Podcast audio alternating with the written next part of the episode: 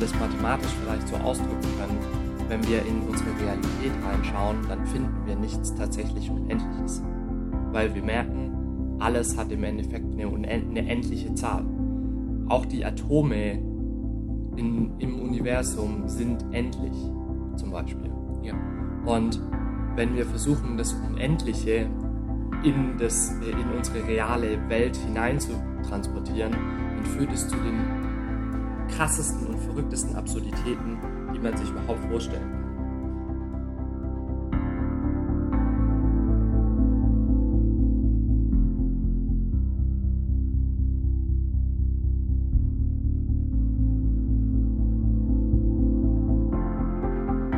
Herzlich willkommen zu Studentenfutter. Richtig schön, dass ihr diese Woche wieder eingeschaltet habt. Ich freue mich, dass Sam wieder an meiner Seite sitzt. Hi guys. Und dass wir jetzt weiter in unserer Serie zum kalamkosmologischen Argument sind und uns heute die zweite Prämisse anschauen. Genau. Und ich glaube, wenn ihr die letzten Folgen nicht gehört habt, dann mache ich jetzt für euch ein kleines Recap. Wir sind in einer kleinen Serie über, äh, oder es geht um das kalamkosmologische Argument. Und ähm, das Argument ist sehr, sehr einfach, wie wir gehört haben besteht aus drei äh, Sätze, äh, zwei Prämissen und dann folgt die Schlussfolgerung, logisch, wenn die zwei Prämissen stimmen. Und die erste Prämisse war, was zu existieren beginnt, hat eine Ursache. Die zweite Prämisse, das Universum begann zu existieren. Und die Schlussfolgerung, also hat das Universum eine Ursache. Und wir schauen uns dieses Argument an, weil das ist ein Hauptanliegen von uns hier in, bei Studentenfutter. Wir wollen euch äh, zurüsten, ausrüsten mit guten, plausiblen Gründen für den christlichen Glauben. Dass wir immer wieder sagen und zeigen, dass der christliche Glaube kein Sprung ins Leere ist, ähm, kein, kein leerer Glaube ist, äh, sondern äh, rationale, ähm, gute Gründe hat für seine Plausibilität, ein begründeter Glaube also ist. Und das kalamkosmologische Argument, das haben wir uns am Anfang angeschaut, beweist jetzt nicht die Existenz unseres dreieinigen Gottes, also man merkt in, der Schluss, in, der, in dem dritten Satz, in der Schlussfolgerung, also hat das Universum eine Ursache, da steht nichts darüber, dass unser Gott, Vater, Sohn und Heiliger Geist ist. Aber dieses Argument ist ein starkes Argument, dass das Universum äh, nicht ewig ist, nicht an sich notwendig existiert, sondern dass es eine Ursache gibt für das Universum. Und dann gibt es andere Argumente, ähm, die dann in die Richtung gehen, dass es gute Gründe anzunehmen gibt, dass diese Ursache dann Gott ist. Genau. Das heißt, das ist ein Argument gegen ähm, den Atheismus, dass es keinen Gott gibt, dass es keine Ursache gibt für das Universum. Ein Argument für Theismus, für, die, für den Glauben an Gott. Und wir haben uns letzte Mal, also wir haben das erste Mal uns das Argument ein bisschen angeschaut, die, die Geschichte und so weiter. Letztes Mal haben wir uns die erste Prämisse ein bisschen näher angeschaut. Was zu existieren beginnt, hat eine Ursache. Ähm, und falls ihr die, die Folge nicht gehört habt, dann drückt mal jetzt auf Pause und äh, schaut euch die oder hört euch die, die vorherige Folge an. Und heute kommen wir zur zweiten Prämisse. Lukas sitzt jetzt neben mir und er hat ein paar, also wir wollen ein bisschen tiefer reinschauen in diese zweite Prämisse. Das Universum begann zu existieren. Stimmt diese Prämisse? Welche Argumente gibt es dafür, dass diese Prämisse stimmt? Das heißt, dass das Universum wirklich begonnen hat zu existieren und nicht schon seit ewig besteht. Hm. Ah, genau, wir schauen uns die zweite Prämisse an und es ist ja im Endeffekt auch die Prämisse, wo die meisten Leute tatsächlich drüber streiten werden. Also wir haben uns letzte Woche so ein bisschen eigentlich das Offensichtliche angeschaut und uns trotzdem die Mühe gemacht, das Offensichtliche so ein bisschen tiefer ähm, zu betrachten und auch ja. philosophisch zu, äh, zu unterfüttern. Und ähm, diese Woche wollen wir damit weitermachen, indem wir uns die Frage stellen, was für Gründe gibt es, dass wir sagen können, das Universum hat mit zu existieren angefangen. Ja. Ähm, was ja tatsächlich jetzt eine Aussage ist, die gar nicht so alt ist tatsächlich. Also die ja. ähm, Wissenschaft ähm, hat lange Zeit eigentlich äh, gedacht, okay, das Universum wird einen ewigen Grund haben und äh, existiert eigentlich schon in Ewigkeit und hat sich da eben ganz stark auch an die philosophische Tradition der Griechen eben angelehnt mhm. ähm, und darauf eben aufgebaut. Und erst mit dem äh, Standard, das Standard, also erst mit dem Standard-Urknallmodell oder mit der Entdeckung äh, des Urknalls hat sich das dann irgendwie radikal verändert und es wurde plötzlich ähm, postuliert in der Wissenschaft, in der Kosmologie, dass das Universum vermutlich einen Ursprung oder einen Anfang hat. Mhm. Und das war schon, äh, also da ging es schon ganz schön gut ab. Ähm, bevor wir aber. Ja, also es gibt, ja. es gibt Philosophen, du hast jetzt von den Griechen gesprochen, ich nehme, du meinst Platon, Aristoteles, die ähm, an der ewigen, also an der Ewigkeit des Universums festgehalten haben.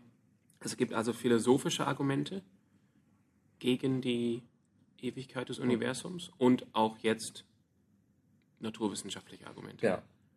Wir wollen uns wirklich Zeit nehmen, ähm, beides auch zu betrachten. Und ähm, wir fangen mit den philosophischen Argumenten an, weil die naturwissenschaftlichen Argumente schon so ein bisschen mehr Hintergrund und auch ein bisschen mehr Background mhm. äh, brauchen. Ähm, und tatsächlich habe ich gemerkt, dass in der Vorbereitung äh, mir die philosophischen Argumente einfach immer mehr äh, gefallen. Also ich war früher jemand, der unbedingt eigentlich äh, da wissenschaftliche Gründe und wissenschaftliche Argumente dafür gebraucht hat. Mhm. Aber je mehr ich mich mit, dem, mit den Sachen beschäftige, merke ich, dass eigentlich das philosophische Nachdenken so viel stärker ist, weil die wissen, auch wenn wir davon ausgehen oder auch wenn wir glauben, dass Wissenschaft so dieses Unveränderliche ist, wenn wir was wissenschaftlich bewiesen haben, dann können wir sicher sein, mhm. dass es wirklich so ist. Ähm, wenn wir aber an die, an die Randentdeckung und in die neuen Entdeckungen der Wissenschaft gehen, äh, dann merken wir, dass das gar nicht so ist.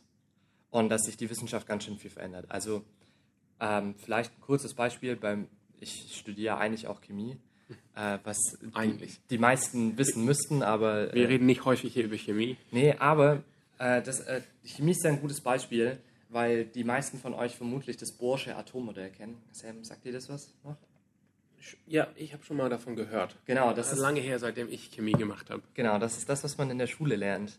Ähm, ja, da hatte ich zum letzten Mal Chemie, ja. Ja, und in der Highschool. Alle sagen so, ja, das ist doch das, was die Wissenschaft erkannt hat. Das Bohrsche Atommodell, das funktioniert, das hat man bewiesen. Wenn man die Experimente macht, kann man entdecken und kann man das damit erklären alles.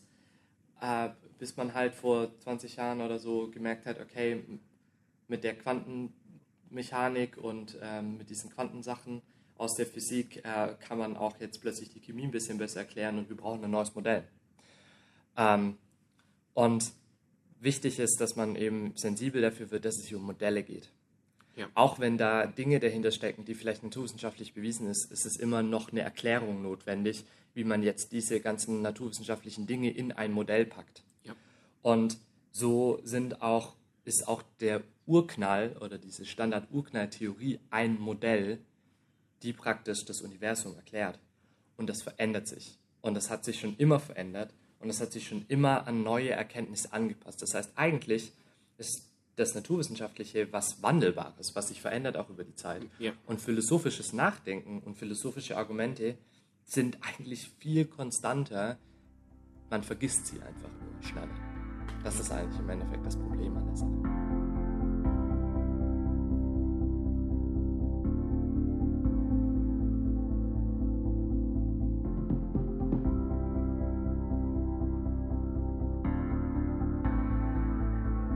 das Universum zu existieren angefangen hat, dann ist es eins schon mal nicht, nämlich zeitlich unendlich.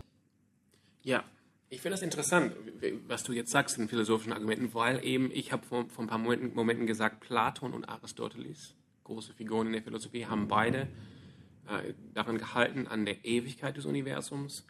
Auch dann in der christlichen Zeit, ein großer Denker wie Origenes von Alexandrien hat auch geglaubt, das Universum sei, also als Christ, christlicher mhm. Philosoph, ähm, Platonist ähm, oder Neoplatonist, hat auch geglaubt, das Universum sei, sei ewig. Das heißt, wenn wir von philosophischen Argumenten sprechen, wir reden auch nicht von ganz alten Argumenten, oder? Sondern von Argumenten, die etwas auch, die, die neuer sind. Ähm, ich, also ich habe mich jetzt nicht so sehr in die antike Philosophie eingelesen, tatsächlich. Aber ich meine, dass auch Aristoteles äh, doch da auch Schwierigkeiten hatte. Also auch Aristoteles ging doch davon aus, dass das Universum, also dass es diese erste Ursache geben musste. Ja. Also er hat ja auch eine Form von einem kosmologischen Argument Okay. zwar formuliert. Also es ist sehr interessant, wie, wie manche Denker das auch zusammengedacht haben. Auch Origenes geht ja davon aus, dass Gott irgendwie die Welt geschaffen hat, Ja, ja. aber der Kosmos ewig ist. Also ist ewig, ja. genau, ja, aus der vorhanden, ewig vorhandenen Materie dann. Ja. Ähm, Ja, nee, das stimmt. Genau. Weil, weil irgendwann, als die islamischen Philosophen gekommen sind, ähm, zum Beispiel, also es werden hier Bauarbeiten vorgenommen bei uns, deshalb, ähm, ich, weiß, ich weiß nicht, ob, ob ihr das mitbekommen habt, diese Geräusche. Ja, die islamischen Philosophen in der, im, im Mittelalter, die haben diese doppelte Wahrheit-Theorie Ja. Theorie gehabt, wo sie Ja. äh, theologisch für wahr gehalten haben, Allah hat die Welt geschaffen oder den, das Universum geschaffen, aber philosophisch, der Philosoph, das war ja Aristoteles, der sagt, das Universum oder der Kosmos sei ewig und die haben dann gesagt, philosophisch wahr ist das, was Aristoteles sagt und religiös wahr ist das, was der Koran sagt ne? oder die, die Theologie. Und deshalb ähm, ist es mein Verständnis, dass ähm, philosophische Argumente gegen die, die Ewigkeit des Universums erst dann sich später entwickelt haben. Ähm, genau, also die Sachen, die wir tatsächlich anschauen, sind auch nicht so alt, weil die auch viel mit äh, mathematischen Entdeckungen und mit der ähm, ja mit der Mathematik als als Denken alleine, unabhängig von der Physik und von der Naturwissenschaft, äh, da dann erst so ein bisschen Fuß fasst, weil ich habe es ja vorhin schon angedeutet, ähm, die philosophischen Argumente orientieren sich ganz stark an der Frage nach dem Unendlichen. Also wenn wir Unendlichkeit als abstraktes Konstrukt anschauen, ähm, wie ist das zu verstehen? Wie funktioniert Unendlichkeit überhaupt? Äh, und das ist natürlich was, was erst so richtig ins Nachdenken und auch ins philosophische Reflektieren äh, eingetreten ist, als die ersten Mathematiker angefangen haben, Unendlichkeit irgendwie zu definieren und mit angefangen haben, mit Unendlichkeit tatsächlich zu rechnen auch. Und Unendlich spannend. Genau, und ein Argument, was man eben jetzt über diese Unendlichkeit heraus ähm, formulieren kann, ist folgendes. Man sagt, eine, also es gibt eine Unterscheidung zwischen theoretisch Unendlichem Ja, und äh, konkret Unendlichem. ja, Also nur weil ich mir theoretisch, ja, die Frage ist, ob man sich das wirklich überhaupt vorstellen kann, aber nur weil ich sagen kann, ähm, alle natürlichen Zahlen haben insgesamt eine unendliche Menge. Das heißt, die Anzahl der, unendlichen, äh, der natürlichen Zahlen ist unendlich. Nur weil das theoretisch funktioniert, heißt es ja noch nicht, dass es da auch in der aktuellen Welt irgendwas tatsächlich Unendliches geben kann. Genau. Und wenn man praktisch mit dieser Unterscheidung äh, einsteigt, dann kann man eben sagen, okay, was tatsächlich Unendliches kann nicht existieren. Das wäre im Endeffekt die Prämisse 1 für von dem Argument.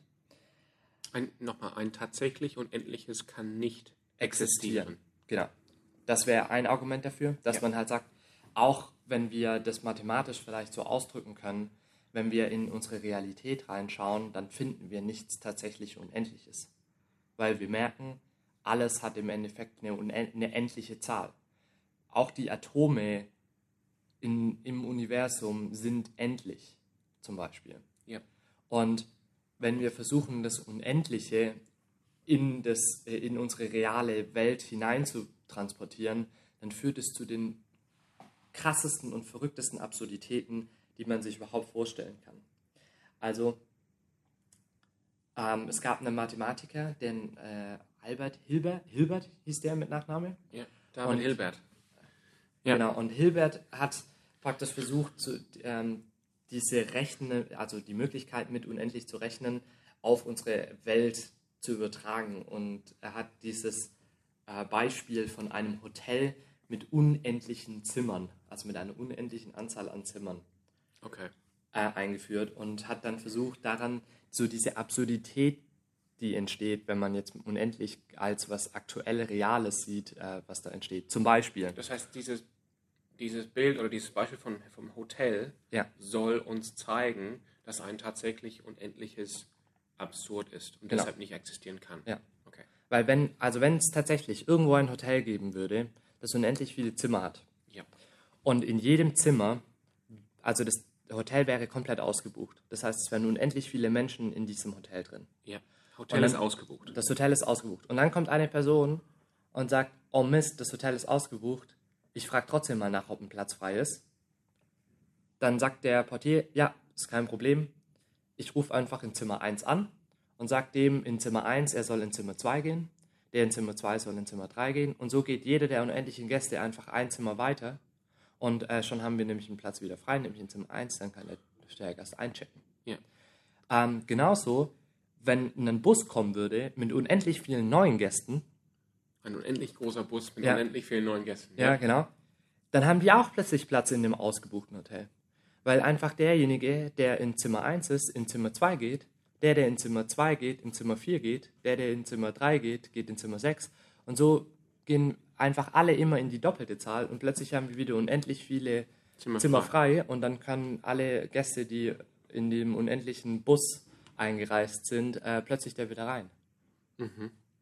Das heißt, unendlich plus unendlich ist wieder unendlich. Und wenn wir Leute abziehen, dann rutschen einfach alle wieder eins runter und plötzlich ist immer, also das Hotel ist gleichzeitig immer ausgebucht und gleichzeitig jetzt immer noch unendlich viele Plätze frei äh, für unendlich viele neue Gäste. Ja, und das kann nicht sein. Das ist absurd. Das, das funktioniert nicht, ja. ja. Das heißt, was tatsächlich unendlich ist, ähm, fu funktioniert einfach nicht. Also es muss, unsere Realität ist darauf getrimmt, dass es irgendwie in den Dimensionen und in dem Rahmen, in dem wir uns befinden in der natürlichen Welt, äh, muss es was Finite, also ist einfach alles finite. Das tatsächlich Unendliche können wir uns vielleicht vorstellen, aber es ist nichts tatsächlich Reales ja. weil das einfach zu Paradoxien und zu, äh, zum Widerspruch der Realität führen würde. Ja. Das wäre ein mögliches Argument dafür. Wenn wir ähm, ins, also, äh, ins Zeitliche denken, dann haben wir ein Problem, wenn die Zeit unendlich wäre, dann würde Das heißt, die Zeit wäre unendlich in der Vergangenheit, Genau, weil ja. das Universum ewig nie, existieren. ex ewig existiert, nie Genau. begonnen hat zu existieren. Ja, das heißt, Also wir wir postulieren, das Universum sei Ewig. ewig. Okay. Genau, dann würde im Endeffekt das gesamte Konzept von Vergangenheit und von Gegenwart äh, nicht funktionieren. Das Problem ist im Endeffekt, wenn ich immer, also ich kann nicht eins zurückgehen, ich kann nicht in die Vergangenheit gucken, beziehungsweise Abfolgen, die eine bestimmte Zeit haben, also bis sie entstanden sind, die würden einfach von Ewigkeit her schon Bestehen. bestehen. Weil, sie, weil, weil es unendlich, weil, weil die Vergangenheit Genau. unendlich ist. Ja. Ja. wenn ich praktisch nach hinten raus und auch wenn ich nach hinten rausrechne, also wenn ich immer mm, eins abziehe, dann würde ich niemals bei unendlich ankommen. Das heißt, meine Möglichkeit, Dinge in der Vergangenheit zurückzuverfolgen, würde nicht funktionieren. Das heißt, ich kann gar nicht, also das komplette Konzept von Vergangenheit und von Gegenwart funktioniert eigentlich in einer unendlichen Zeitfolge nicht. Mhm. Ja. Weil man eben nie bei heute rauskommen würde, sondern Weil heute wäre eigentlich unendlich in der Vergangenheit schon passiert. Genau, ja. Und da, das ist, das ist im, genau, das ist im Endeffekt das Problem dabei. Das heißt, es muss irgendwo mal zeitlich gesehen einen Anfang haben, damit das, ganze Konzept von Zeit überhaupt funktioniert. Ja. Also in unserer Abfolge und wie wir Gegenwart, Zukunft und Vergangenheit wahrnehmen und wie, wie das existiert, ähm, funktioniert es nicht, dass wir tatsächlich ein, ein vergangenes, ewiges haben, was nie wirklich angefangen hat zu. Ja. Okay. Ja. Das heißt, die, dieses Argument sagt, eine, eine unendliche zeitliche Rückfolge von Ereignissen kann nicht existieren. Genau, ja. Und darum muss es einen Anfangspunkt gegeben haben. Genau. Ja. Und somit muss Ja. der Universum begonnen haben zu existieren. Und das ist auch äh, die Art und Weise, wie äh, die muslimischen Philosophen ähm, das Kalam-kosmologische Argument begründet haben. Die hatten ja diese naturwissenschaftliche Evidenz nicht zu der damaligen Zeit, sondern die haben das auf eine rein philosophische Art und Weise begründet. Und ich finde, es ist total wichtig, dass wir uns das auch klar machen, dass abseits von dem, was wir momentan, was der momentan der aktuelle Stand der Kosmologie oder der Naturwissenschaft ist, haben wir trotzdem rationale, vernünftige Gründe für das kalam-kosmologische Argument. Das ist kein Argument, was sich jetzt auf diesem aktuellen Trend de, des der Oakner-Theorie praktisch gründet, ähm, ja. sondern tatsächlich vollständig auf einem philosophisch-rationalen äh, Grundlage auch äh, arbeitet und funktioniert, nach wie vor. Ja. Genau. Ja. Und das jetzt nur dadurch, dass die Naturwissenschaft momentan an einem Stand ist, dass sie eben auch diesen Anfang postuliert, äh, es die Möglichkeit gibt, das an eine ganz breite Zuhörerschaft auch ähm, zu streuen, weil es eben, weil die Leute empfänglicher sind, weil das der aktuelle Stand ist in der Kosmologie nämlich auch kosmologisch, äh, naturwissenschaftlich hatte das Universum einen genau. Anfang, ja. Beginn. Ja. Und zwar mit dem Urknall vor 13,5 Milliarden Jahren, glaube ich, müsste das sein. Ja. Irgendwie, also so okay. Pi mal Daumen. Es war irgendwas mit 13 oder 14.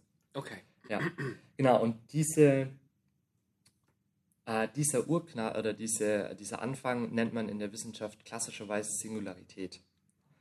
Und was die Naturwissenschaftler im Endeffekt herausgefunden haben, ist, dass diese Singularität äh, oder dass, wenn wir uns das Universum anschauen, so wie es sich verhält, dass wir eigentlich nicht daran vorbeikommen, dass es diesen einen Nullpunkt geben muss, wo sowohl die Zeit als auch der Raum, also die Dimension, in denen wir uns bewegen, irgendwann null gewesen sein muss.